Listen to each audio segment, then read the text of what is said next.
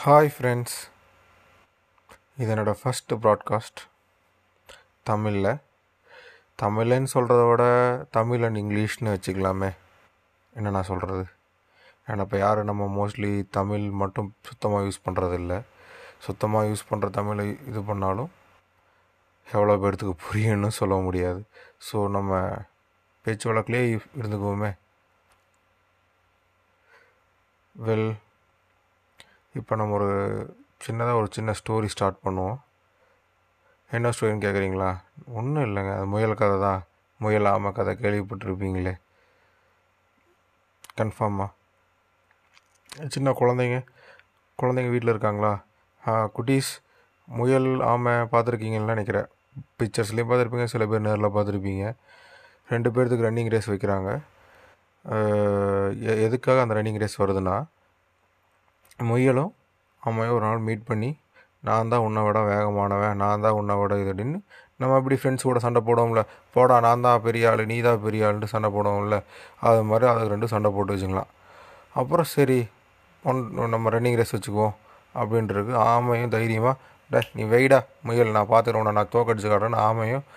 ஆனால் எல்லாத்துக்கும் தெரியும் ஆமை எப்படி போகும், உள்ளமாக நிதானமாக பொறுமையாக போகும். ஆனால் முயல் அப்படி இப்படிங்கிறதுக்குள்ளே வாமா மின்னலுங்கிற மாதிரி வேகமாக போயிடும். கரெக்டாக குட்டீஸ்? பெரியவங்க கரெக்டுங்களா நான் சொல்கிறது? வீட்டில் இருக்கிற பெரியவங்களுக்கும் சேர்த்து தான் இந்த கதை. ஸோ ரெண்டு பேர் ஸ்டார்ட் பண்ணியாச்சு. 1 2 3 துப்பாக்கி ஷூட் பண்ணியாச்சு. முயல் கண்ணு மிக்க நேரத்தில் வந்து பார்த்திங்கன்னா கிட்டத்தட்ட ஒரு 10 கிலோமீட்டர் தாண்டி போயிட்டு ஒரு மரத்துக்கு நிழல் நின்றுட்டு திரும்பி பார்க்குது. ஆமாம் வந்து அப்போ தான் 1 கிலோமீட்டர் கிராஸ் ஆகிருக்குது.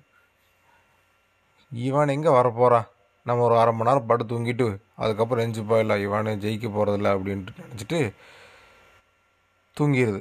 அவன் முயல் வந்து அந்த மரத்துக்கடியே நல்லா நிலையில் சொகுசாக படுத்துட்டு தூங்கிடுது.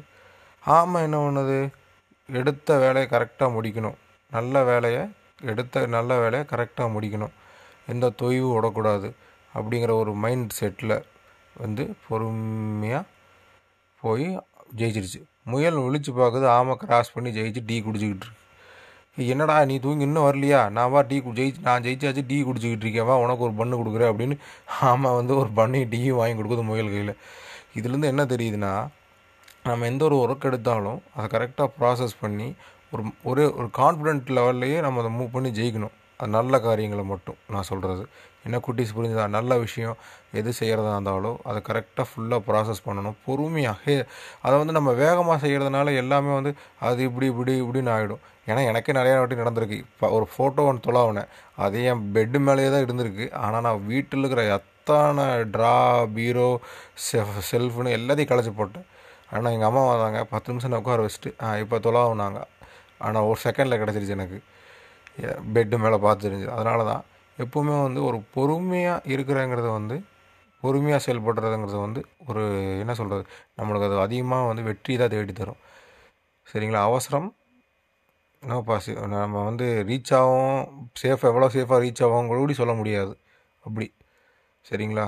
ஸோ நம்ம வந்து பொறுமையாகவும் கான்ஃபிடென்ட்டாகவும் நம்ம செய்யக்கூடிய நல்ல காரியத்தையோ நல்ல விஷயங்களையோ இல்லை நம்ம அடையக்கூடிய குறிக்கோள்களையோ படிப்புலையோ விளையாட்டுத்துறையிலையோ கரெக்டாக நின்று நம்ம ஜெயிக்கணும் குட்டீஸ். சரிங்களா? நீங்கள் ஆமையாக இருக்கீங்களா இல்லை முயலாக இருக்கீங்களான்னு கன்ஃபார்மாக அம்மாக்கிட்டேயோ அப்பாக்கிட்டேயோ சொல்லுங்கள். பாய். நம்ம அடுத்த இதே மாதிரி ஒரு சின்ன எப்போவுமே கேட்ட கதையாக வந்து கேட்போம்.